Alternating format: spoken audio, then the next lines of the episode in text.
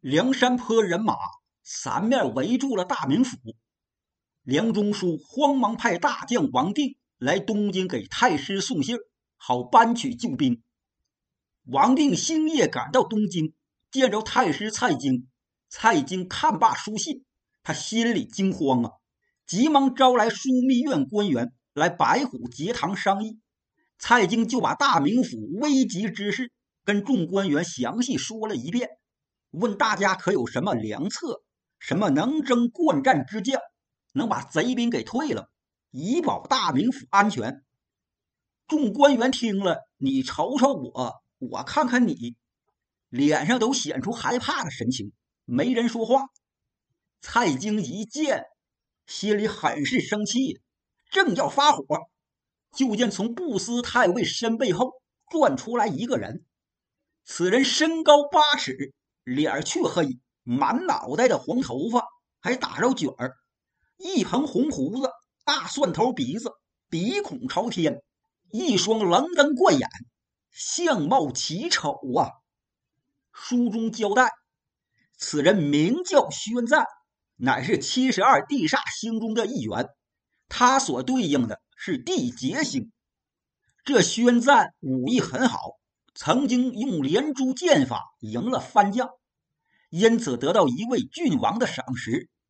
这位郡王啊，竟然把自己的女儿许配给他了，大伙便称呼宣赞为丑郡马。这宣赞长得也真是太丑了。那郡主心中不乐意，最后忧郁得病死了。郡主一死，宣赞也就不是驸马了，身价也就掉下去了，也就因此而没有得到重用，只做了个兵马保义使。此时，宣赞站出来，他给蔡京推荐了一个人。末将认识一个人，此人乃是汉朝末年义勇武安王的嫡派子孙。名叫关胜，这关胜长得模样跟他老祖宗关羽关云长非常相似，手中一口青龙偃月刀，有万夫不挡之勇，人称大刀关胜。关胜现在是蒲东郡巡检，此人又读兵书，武艺精通，富有谋略。若是将他给请出来，拜为上将。定可扫清梁山坡贼寇，解除大名府之围。宣赞说的义勇武安王，就是指关羽关云长，是宋徽宗在宣和五年，也就是公元一一二三年给他追封的谥号。蔡京听完宣赞的话，他是大喜过望，立即差遣宣赞为使，拿着他亲笔写的书信，星夜前往蒲东郡。去礼请关胜来京城商议征战之事。书要简短。宣赞不一日来到蒲东郡，见着关胜，关胜就问宣赞：“好久和尊兄不见，不知为了何事，尊兄远劳来此啊？”宣赞就把太师蔡京要请他关胜去解大名府之围的事说了，并拿出蔡京的亲笔书信。关胜看罢书信，他是大喜，欣然答应，并给宣赞介绍了当时在座的结义好友郝思文。书中交代，这郝思文在他母亲怀他之前，其母曾经梦到景木案投入怀中，这才有了身孕。后来生了郝思文，因此这郝思文被人称为景木案。郝思文精通十八般武艺。也是七十二地煞星中之数，他所对应的是地雄星。当下关胜就收拾收拾，辞别家小，和义弟郝思文跟着宣赞来到东京城，见着太师蔡京。蔡京一见关胜的长相，果然酷似汉寿亭侯关羽。见他身高八尺有余，面如重枣，卧蚕眉，丹凤眼，通关鼻梁。四方海口，不过胡子却没有关羽的长，也没有关羽的胡子粗，只是三绺细细髭须。关胜参见完蔡京，往那一站，也是有八面威风。蔡京看罢，心中大喜，问关胜：“将军青春多少？”关胜朗声回答说：“末将三十有二。”现在梁山坡草寇围困大名府，请问关将军，你有何妙策能解得大名府之围？末将早就听说梁山坡贼寇占住水洼，精群动众，打家劫舍。如今他们擅离巢穴，这是自取其祸呀！要解大名府之围，须得劳动兵力，给末将精兵数万，直取梁山，此乃围魏救赵之计。梁山坡贼寇必然回兵来保梁山坡，到时大名府被围之难也就迎刃而解了。嗯，好一个围魏救赵之计！正合我心。蔡京听完关胜的话，他是高兴非常，立即传唤枢密院官员，发文调拨山东、河北两地的精锐马步军兵一万五千人，令关胜作为统兵指挥使，郝思文为先锋官，宣赞为后援，步军太尉段长为押连官，即刻起兵前去攻打梁山坡。好以此来解大名府之围。简短截说，大刀关胜点齐兵马，这就发兵够奔梁山坡。先不表关胜，回过头来说宋江。多日来，宋江也没有打下大名府。其实攻破大名府，这不是三天五天的事儿，也不是说说话就能办到的。宋江心里很是上火呀。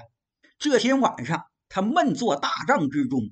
愁思破城之策，想着想着，猛然想起来，心说：“围着大名府已经有好多天了，怎么还不见有救应的官军前来解围呀？”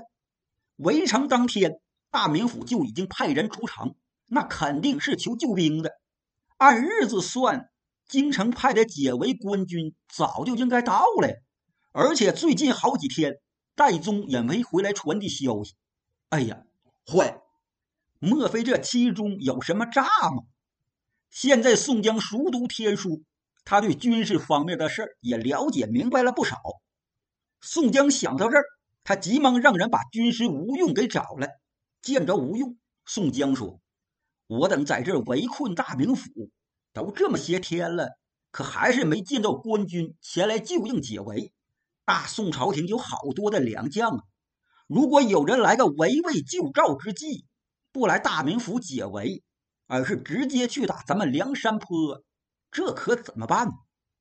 吴用说：“哥哥，我也想到了这点，目前来看极有可能啊。”正说到这儿，神行太保戴宗从梁山坡回来了，他是神色慌张啊。启禀两位哥哥，蔡京拜请关帝菩萨玄孙蒲东郡大刀关胜，引领一彪人马。已经飞奔咱们梁山坡而来，请公明哥哥赶紧收兵回去，先解山寨之难。宋江大惊失色，果然呐，果然，官军真就用了这围魏救赵之策。吴用说：“哥哥不要惊慌，虽然官军已来梁山坡，可咱们还不能就这么匆忙的撤回去。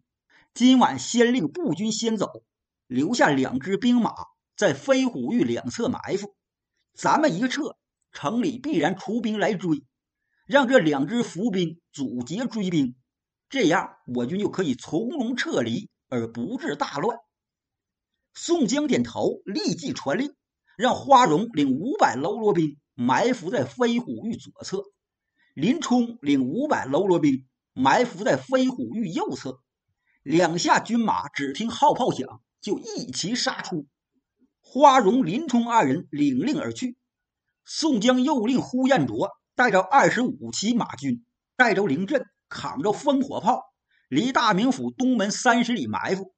见到追兵，先放他们过去，然后在官军背后开炮，令飞虎峪两侧的伏兵杀出，然后你们再随后掩杀出来。呼延灼、凌震二人也领令而去。宋江一面传令，一面下令步军悄悄地依照顺序撤兵。一直到第二天四排前后，这些兵马这才尽数退走。梁山坡退兵，大名府城上的军兵见到，就急忙禀报给梁中书。梁中书立即把李成、文达二人找来商议。文达说：“贼寇突然退兵，这肯定是京师救兵去攻打他们的巢穴了。